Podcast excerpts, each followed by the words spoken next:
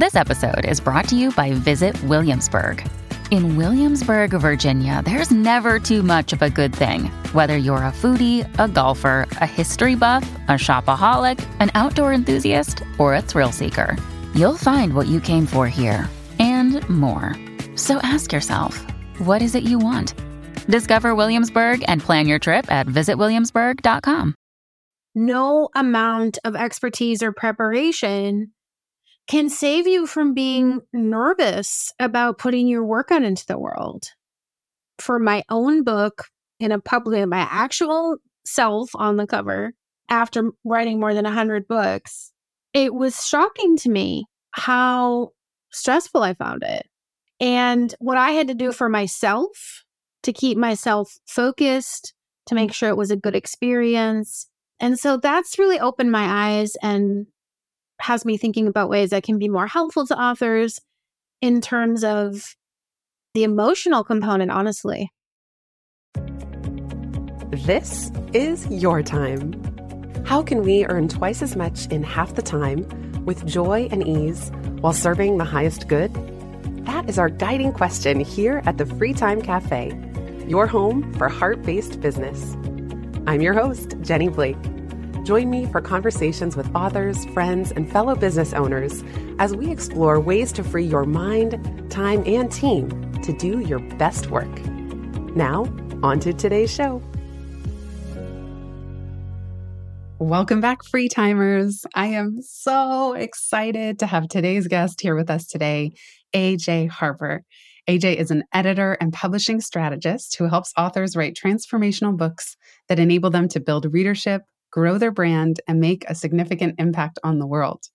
As a ghostwriter and developmental editor, she has worked with hundreds of authors, all the way from newbies to New York Times bestsellers with millions of books sold. She runs many of her own workshops and is writing partner to the one and only Mike Michalowicz, longtime friend of the pod. Together, they've written 10 books. I'm sure, free timers, you have read most of them, including Profit First and the latest, the forthcoming book, All In on Teams.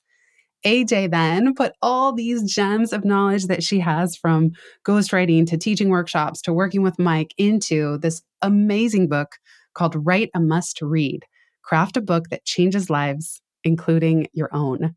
AJ, welcome to the show. Thank you. I'm so excited to be here. Well, I'm excited because I was kind of geeking out with you before we hit record. Oh, and it's 11 11. I love when that happens. We met in person. There's no way you would know who I am, but I know who you are because I love all of Mike's books and I've gained so much from them. And you and I both attended a Fix This Next workshop in Boonton, New Jersey on, drumroll please, Friday, March 13th, 2020. Yeah. I remember we all got there. We were like, should we be here? Should we not? But there wasn't any clear edict out yet. We were hugging, we were talking, we were convening in that room, and we had no clue that this was the last time any of us were going to do this for a very long time. I think you said that was your last event for a long time. It was mine Yeah. too. Years. Yeah. And we didn't know. The vibe in the room was like cautious yet clueless, I would say. yeah. It was awkward. and so when did Write a Must Read come out? It came out in May of 2022. Okay, so this was your pandemic project. Well, I actually had the deal and I had planned to turn it in. I think it was due right in the spring of that year. So it would have come out in 2020 or early 2021. I had to keep postponing it because pandemic related, there were a lot of personal things in my life. I actually talk about it in the book. My wife ended up with COVID that week after you mentioned that, March 13th. oh no. She was in the first round, which I've now dubbed the assassin round because she's got long COVID. So she's still dealing with it. That early year of the pandemic was just really difficult for my family. And then it just created a ripple effect. And sometimes with books, you try to meet your deadline, but real life intervenes. Hence, May 2022. You shared so beautifully in the book about how you had your own self talk. Like, even though you had worked on hundreds of books throughout your career, here you were thinking, telling the publisher, oh, this is going to be easy. I got this. I'm a pro. And it's like these books have a mind and soul of their own. And they just, as you said, they change your life, even if you're an expert at creating them, it still sounds like it really coincided in a really, really tough time of your life, but also took you on a journey in the process. For sure. I think authors are always nervous about having to put a book on hold for life as if we feel guilty about it. And even though I'd coached authors for a long time to say it's okay to put a pin in it, there are simple ways you can keep it alive and then come back to it in earnest. It was still hard for me to reconcile that. Maybe because people looked to me for that guidance and I didn't want to let anyone down. But ultimately, I had to do right by my family and the book. And in the end, I'm happy with it. Yes, and actually is so tough for any books that were launching in 2020 or 2021. I know so many authors felt like they launched into the void. Well, you mentioned 2020 and Fix This Next. That book came out in April of 2020. It wow. was nuts. Everything that Mike had planned to promote that book was canceled. Mm. And was he able to recover any of that momentum or does he just that's tough. Of course. Yeah. Mike is nothing if not scrappy and brave. And so he did a 180 and he started doing all these virtual presentations, kind of invented this marketing method that he's using all the time now. And we still made the Wall Street Journal bestseller list despite all the challenges. One of my favorite mantras from you that you say is the foundation of everything you write, everything you edit, and everything you teach is a book is not about something, a book is for someone. Can you share more about where this comes from? It's so interesting because one of the things I ask authors to do is once they arrive at a core message, and what you just actually read is my book's core message, is to think about how did you come to that? Why do you believe that? Why do you know that? And so you can get an origin story, not for you as a person or you as your business or your expertise, but an origin story for the message. And when I thought about that myself, I know why.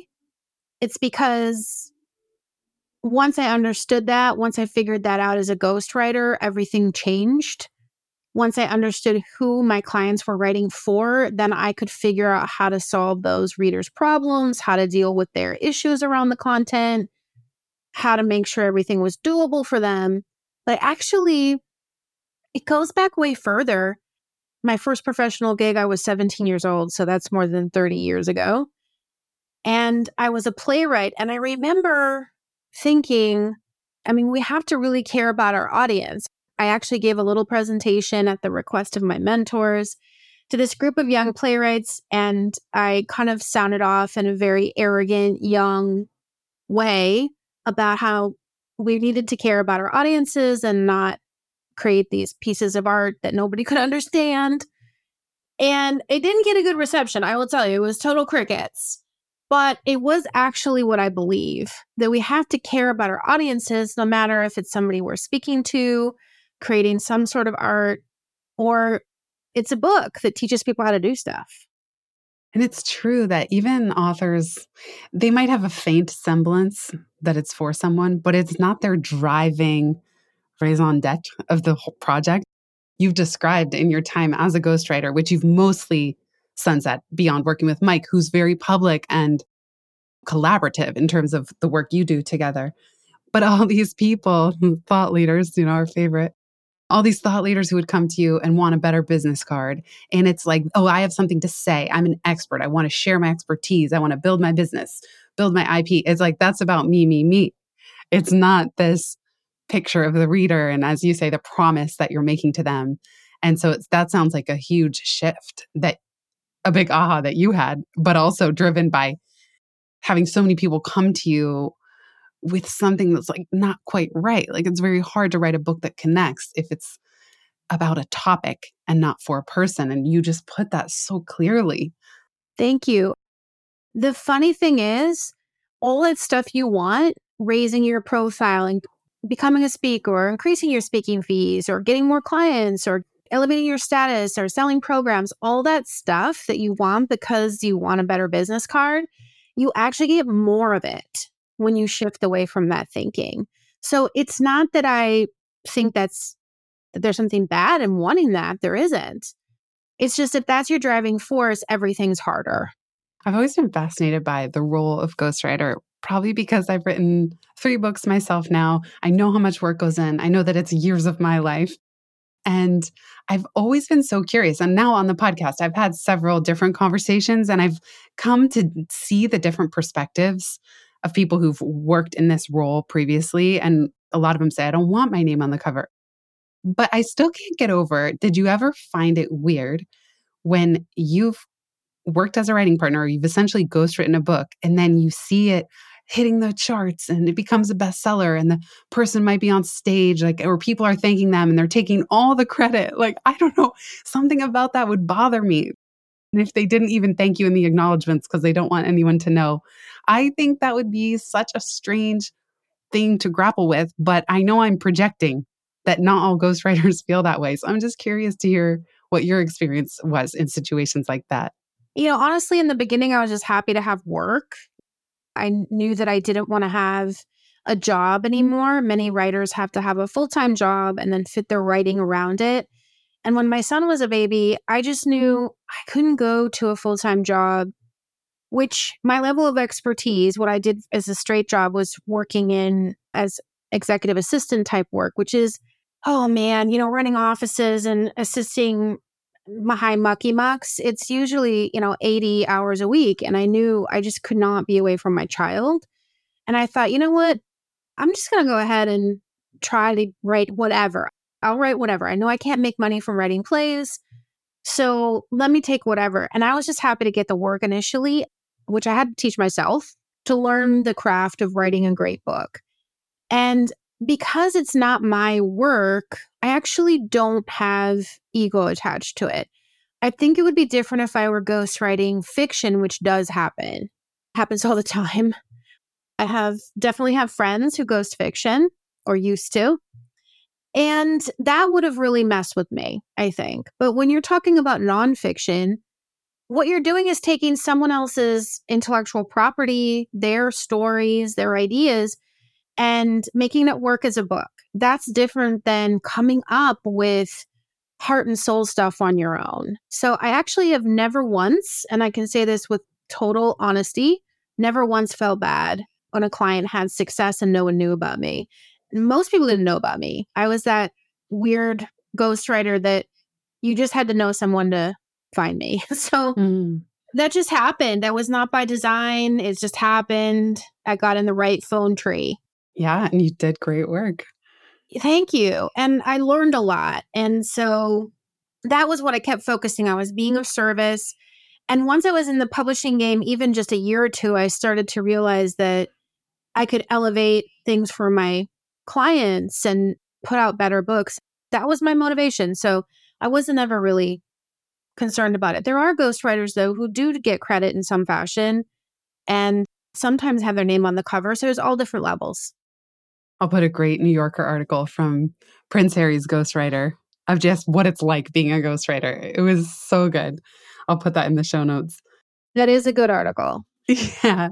Just how he's grappling with it. And I still feel like it must be strange to have worked on so many books and to not be able to talk about any of them. But I totally respect that you put them in the vault. Let's talk about your partnership with Mike. So, for business owners or aspiring authors who are curious about what it's like to work with a writing partner. And could you just walk us through the life of a book of how it goes? What's the seedling? Does Mike have the idea? Do you brainstorm together? And then how do you work out the roles in terms of is he like flinging voice memos your way or you know how structured? I know sometimes you even do retreats together. So I would just love to hear your process. So Mike has a list of about 20 books he wants to write, and somehow it's always 20 books, even though we keep writing books. And he's always working on that. He's testing ideas, he's playing with formulas and frameworks, he keeps his nose to the grindstone about that stuff, pulls ideas and references and articles and cool stuff, all without my knowledge. And then when we're ready to start a new book, we schedule a retreat. We didn't always do this, but this is what we've been doing mm. for quite a number of years. So we'll go somewhere for, it's always two nights and two days. We first decide what are the, you know, maybe couple books that might be good next fit for the readers. So we're never asking, what does Mike want to do next? We're always thinking, what does the reader need next? And I think that's important if you're creating a body of work. And then once we zero in on that, we'll play with a couple of ideas until we're pretty sure which book it is. And then we spend an entire day mapping it out. And it's actually the entire process that I go through in Write a Must Read. We just can do it in a shortened version because we've been doing this so long together. So, what might take an author who reads the book a few weeks or even a couple months, we can do in sometimes it's taken 13 hours, a long day. The next book we're writing, we just had a retreat. I don't even know how this happened, but we got all the book fundamentals done, and I think it was 27 minutes. Wow, that's amazing. I don't even know what happened. I'm still flabbergasted. This is not normal. It's not even normal for us. 13 hours is still really impressive. And at the end of the 13 hours, we'll have all the book fundamentals, which is what I talk about in the book is a transformational core message, an ideal reader, including a reader statement, and a promise you can deliver on. But we'll also do the entire outline and begin to map out which content goes where. We'll be right back just after this.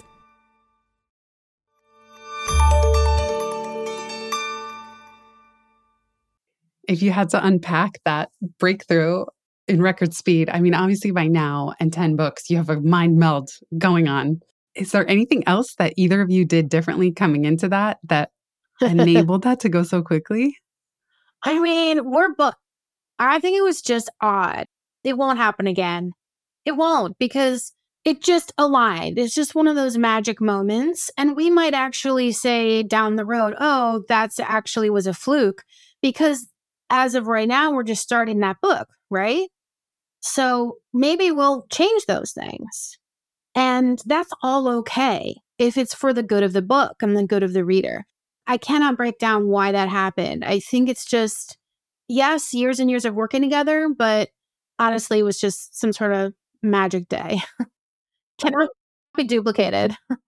That is a good segue into not only are you the queen of Hallmark Christmas movies, as am I. My grandma and I love watching them together. What? You do? yes, yes. They're amazing. Do you watch Christmas in July as well? You know, I just read Book Lovers, which was the first book like beach read. I let myself read it a long time. And it turns the Christmas movie premise on its head in that book by Emily Henry. And that was very delightful. So it was like kind of my equivalent. Got it. Well, we're going to have to start texting each other because I have a group of people I text with about Hallmark Christmas movies, and you would be surprised who they are. It people are always surprised that I I think they don't understand how great Hallmark Christmas movies no. really are. But I think they also have a wrong view of how women are represented on Hallmark. And to me, it's the great feminist movie channel. They will never say that. That's what they do. But to have watch a Christmas movie is great, but also to watch a movie that's got strong women characters, they're the main character driving the story and I just love all of it. So there's a whole bunch of people I've converted Jenny to being Hallmark wow. Authors. Well, this is actually interesting because you have such a strong writing background. I know your mom is even an editor. Does it soothe you that the premise is essentially the same and very predictable? Or like, do you unpack it from a storytelling point of view as you watch, or are you just purely blissed out, enjoying it, even though you can say exactly what will happen after the first minute of the movie begins?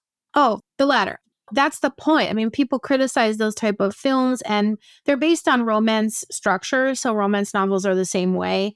They criticize that type of storytelling, but it's actually the reason mm. people want it it's not actually a negative thing that there's a formula. We just want to watch something that we know is going to end well and also Christmas. Totally. Totally. Oh my gosh. Okay. That's a whole podcast. Actually, I'm sure there are very many fan podcasts about Hallmark movies and Hallmark Christmas movies in particular. I got my grandma a pair of socks. It says, like, I don't know, on each foot, it says something. I think even my husband Michael got them like, I'm busy. The other foot says watching Hallmark, or there's like a whole industry. Just saying. I have Hallmark merchandise. I love it. One of the things you said at the moment you reveal that in your book, you say you're also queen of managing expectations. Quote, I keep my expectations low, like sub basement low. So for those authors who think they're going to land on the entire premise and framework and outline of their book in 27 minutes, you got something to say. What is it that you find you need to temper in terms of expectations with authors who come through your workshops? Oh, man. First of all, it's going to take so much longer than you think to complete your book. And most people rush through really important steps, the steps I mentioned that Mike and I do in one day. We can do it in one day because we're practiced at it, but it is a process to get your book fundamentals lined up. And I can always tell when an author didn't do that. Not having the clarity is a problem and it kicks off a series of problems like dominoes falling, falling, falling. So I think people are, they have unrealistic expectations about how fast they can organize their book and get the idea for their book solidified. Then it just goes down from there. I should be able to write it really fast. I should be able to publish really fast. I should be able to sell a million copies in the first year. I should be able to get a book deal or self publish and get the same amount of attention. There's just so many expectations that authors have just because they're misinformed or disinformed. And that's actually, I'm kind of jumping around, but I often tell people it's a third writing if not a fourth ideating, a fourth writing, a fourth editing, and a fourth marketing. And each one feels like it's taking forever. like just when you're done with the writing, there's a whole editing phase that's enormous. So, real quick, let's say when you're working with Mike, so when you're collaborating with someone like Mike, who handles the edits? And like, is it still just an even collaboration or are you mainly integrating the edits and then he'll give you feedback? I'm just curious because that's its own part of the process, huge part. We've evolved into a system that works for us. And it took some practice figuring that out. And then as he grew in confidence as an author, that's also shifted. I should say the editing process for your listeners is not just one phase, it's actually three phases. It's substantive editing. Mm-hmm. Also, sometimes they'll lump it in and call it developmental editing as a whole, which is the big picture stuff. Does the book work? Then it's copy editing, and that's just correcting what needs to be corrected. And then there's proofreading, which is supposed to catch all the stuff that all the other edits didn't catch. So those are actually three separate phases, and a lot of people don't realize it. Mm-hmm. Well, we write together, and it's a lot of back and forth. And often I'll ask I'll use the term download. Can you download this mm-hmm. story that you want to tell here about this such and such? And then he'll send it to me and then I'll sort of work it in. I'll send him on really rough draft of a chapter. He'll add a bunch of stuff. It's just very intuitive at this point. So it's hard to tell where he starts and I end off and vice versa. We're also texting constantly when we're actively writing. We have weekly check ins. And we keep a Google Doc with a very expanded outline that we both have access to. And otherwise, we pass Word documents back and forth. Once we get to a completed manuscript, then we'll tag in and tag out. Then everything shifts. So, what you never want is to have two people working on a manuscript at the same time, the same document. So, when he has it, I'm out. When I have it, he's out. When our editor has it, we're both out. And when our editor gets it, he'll give us preliminary notes. Usually there's two rounds. And the first one is the big picture stuff. You get an editorial letter with high level notes and then some notes in the margins in the document. And Mike and I will meet and talk through them. What do we agree with? What do we want to address? I usually will take a stab at it first and then send it back to Mike. And then he sends it back to me and then we'll send it back. It's a game of tag. Yeah, thanks for sharing all that. And I want to add too, within the three main portions that you were talking about, the edit, I know there's a part of your book where you talk about you're going to have way more drafts than you even think. That for me, when I was going through, there was many rounds of edits before I turned it into the developmental editor that I was doing on my own Then the developmental editor read it. Then I gave it back to him to say, now what? Do you think I implemented your feedback well? Then he gave it back to me. Okay. Then I did a whole huge revision. And then it, yes, it might go to copy editing, but I did several rounds of myself. My dad took several looks. The official copy editor they hired took several looks. Proofreading, when it's in manuscript form, several rounds of all of our eyeballs. then it gets laid out in the pages, and all kinds of errors can be introduced. It is rounds and rounds and rounds within each pillar of the edit that you even described, at least in my experience. Yeah, that's always the case. Mm-hmm. We turn in a pretty clean manuscript in terms of we have a strong through line. We don't need to make big structural changes usually.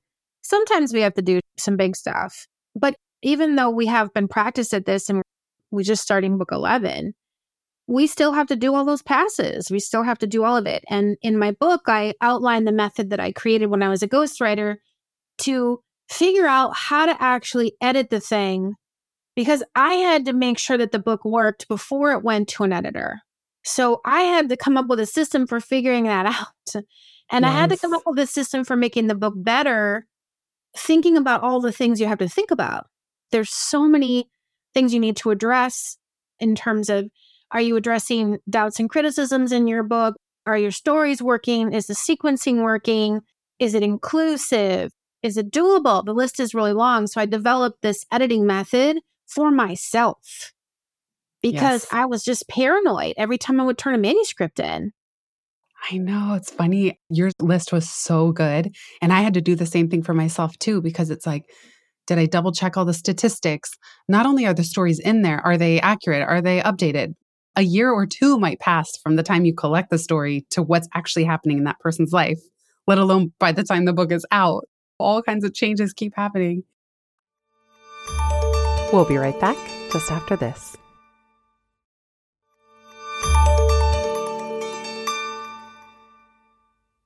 You have some good pet peeves that you share as well. And one of them that made me laugh is your comment about conclusions, especially for nonfiction authors. It tends to end on some really cheesy, like, you can do it cliche. so, can you just describe when you think a book falls short in the conclusion? And then what do you think it looks like to nail it? That is a great question. I've certainly written those types of conclusions in my early days as a ghostwriter, and they're just, to me, they're boring. I don't know who reads them. And people tend to just summarize. I don't know, it's just odd. To me, it seems like a waste of paper. It's so funny. You mean when it's like some official, like, so I taught you about this. We learned this, this, this go forth and conquer. yeah. And I'm not saying it shouldn't be a rally at the end. I think it should. I just think it's awkward the way we do it. So I created this alternative to a conclusion called Call to Greatness. That's what I refer to it. So the philosophy behind it is your reader, hopefully, is not exactly the same person that they were when they started the book. If they read every page, and if you've asked them to do stuff, if they also did the stuff, then in theory, they have at least a mindset shift. Perhaps they have new abilities. Perhaps actual tangible things have changed. Like in Profit First, if they actually do the stuff, they actually have a profitable business by the end of the book. I mean, by the time they turn the last page. That needs to be acknowledged. And the call to greatness is what your reader wants and could dream for themselves on page one is different on the last page. I liken it to a mountain. At the beginning, they're at the base of the mountain and their view is treetops, the sky, maybe some clouds. At the top is the end of the book, and now they can see the horizon, they can see for miles. So they maybe couldn't even envision a bigger dream at the start of the book, but now they can. So if you can center that conclusion around showing them that this is true for them and reminding them that now they can actually do even more than they ever thought possible, way beyond what your book promises. I think that's a really interesting rally. And then you can insert artfully reminders of all the stuff they learned in a way that doesn't seem awkward, like a bulleted list or summary. And I think a good call to greatness also has a great story that illustrates that. in Mike's new book, All In, which comes out January 2nd, I'm telling you, it's our best call to greatness ever. Wow. And I tear up every time I read it. Wow. Every time I read it. We've had some good ones. And I'm partial to my own call to greatness, which is about, I love yours. thank you, which is about my son's transformation that he did himself from not a great basketball player to an amazing basketball player. And what we can learn from that in terms of what kind of writer we want to be. And not even what kind of writer, just getting the book done, writing a must read. But in Mike's book, All In, get the book for sure. It's an amazing book. It's our best book. We are so dang proud of it. Our editor said it was our best book. But that call to greatness is my fave. Fave, fave. Wow. That is so exciting. Okay. What a cliffhanger for us to go out and get that new one. That's amazing. It must be such a great feeling, too, to you know when it clicks. And I know you, the story you shared at the end of Write a Must Read, it's so exciting. Like even the pace changes and the storytelling, and you're right in it, and it's beautifully done. I love what you did there. I also want to hear, by the way, about, well, at the time of this recording, it's secret, not yet announced, but it will be out by the time this airs. Before we get there and before we get to the permission slip, I would be remiss if I didn't ask one of your tried and true questions. Maybe you know what I'm going to say. You say the question that usually gets unexpected and delicious responses. I'm curious, in the over a year and a half now since your book has been out, what do you know now that you didn't know before? no one has ever turned that around. That's funny. That no one has ever turned that oh, around. Funny. I thought you were going to be like, "Uh, everybody does this." no, no. It's one of the greatest questions I use. So I would think someone would try it with me. What I know now is that no amount of expertise or preparation can save you from being mm-hmm. nervous about putting your work out into the world.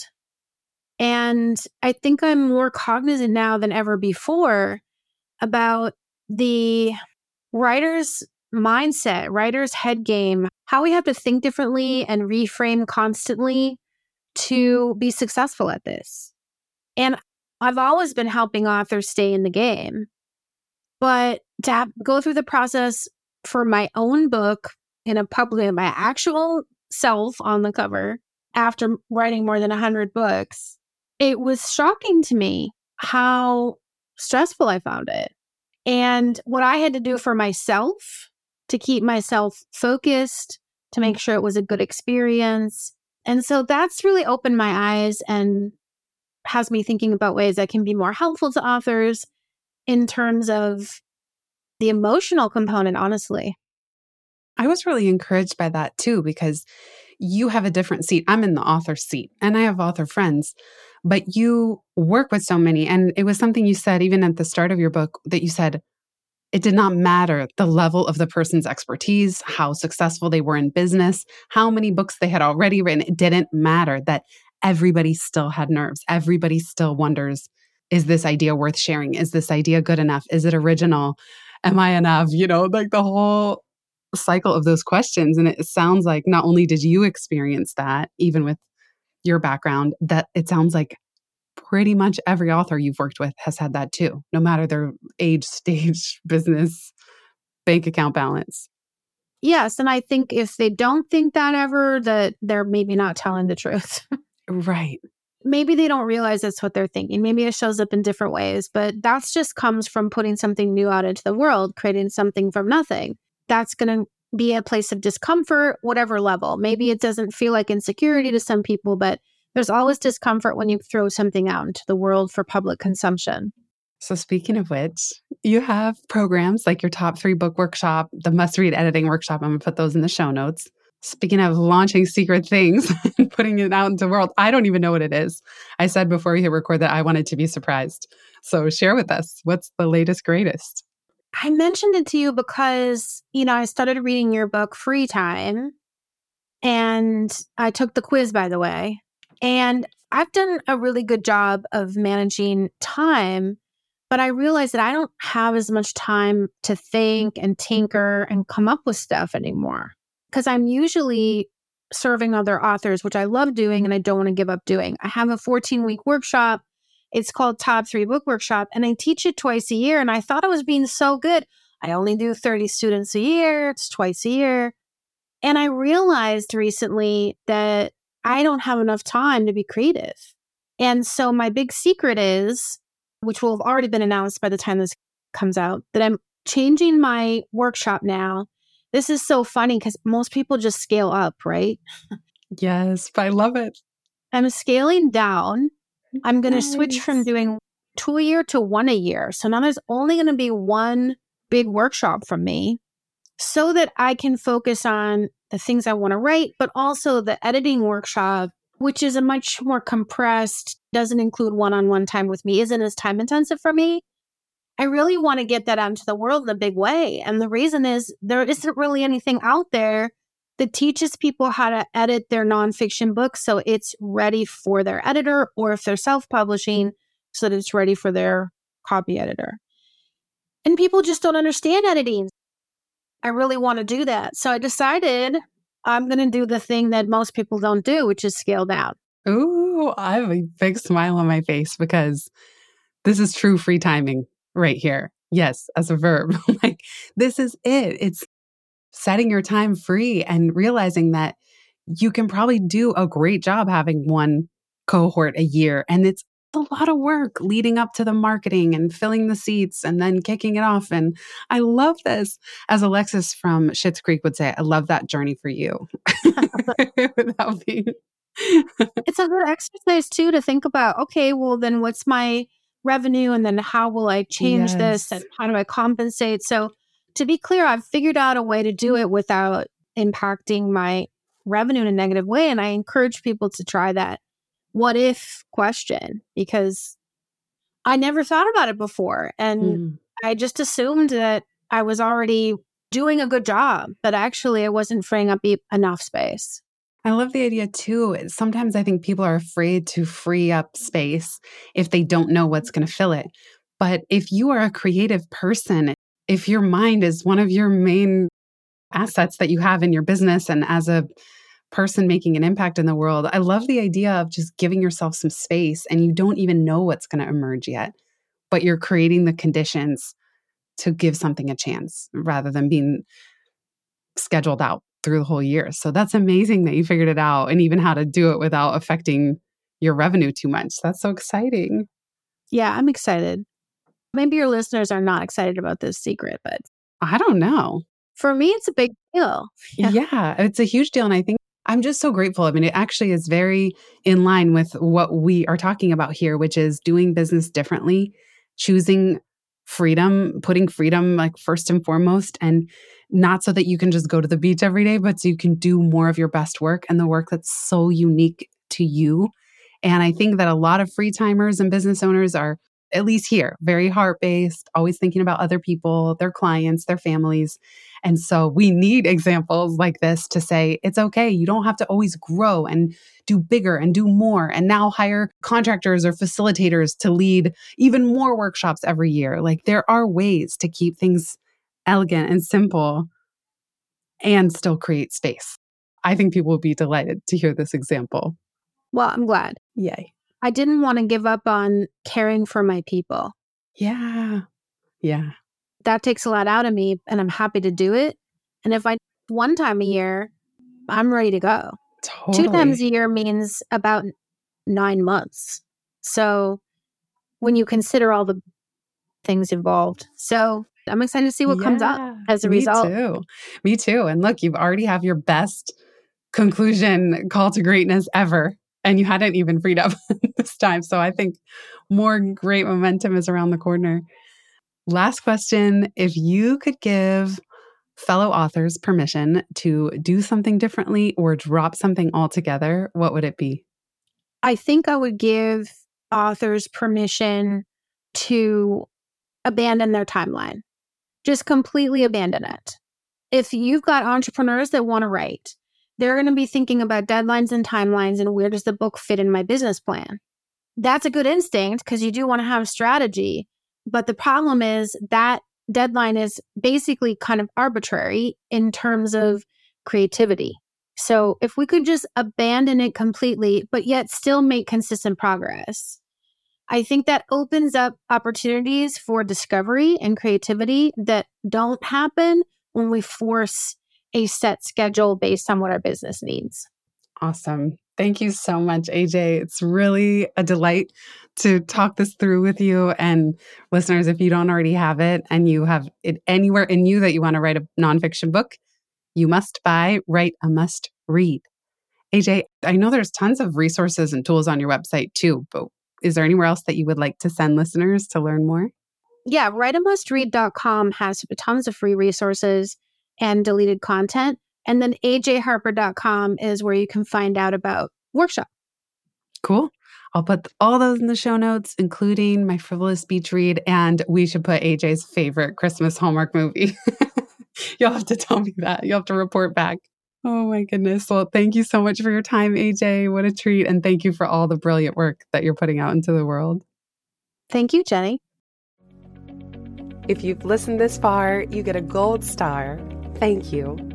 Word of mouth is the most joyful way we can grow this show, and it helps us land interviews with the luminaries and insightful guests that you would most love to hear from. Please send this episode to a friend who might find it helpful. And for show notes and related links from this episode, visit itsfreetime.com. While you're there, make sure you're subscribed to the Time Well Spent newsletter. You'll get instant access to my tech toolkit, a continually updated list of all the software I use along with the total monthly spend to run my business, where no one works full time, even me. Visit itsfreetime.com slash join. Remember, you are running the show. It's time for radical reimagining, and everything is up for grabs. Let it be easy, let it be fun, and build with love.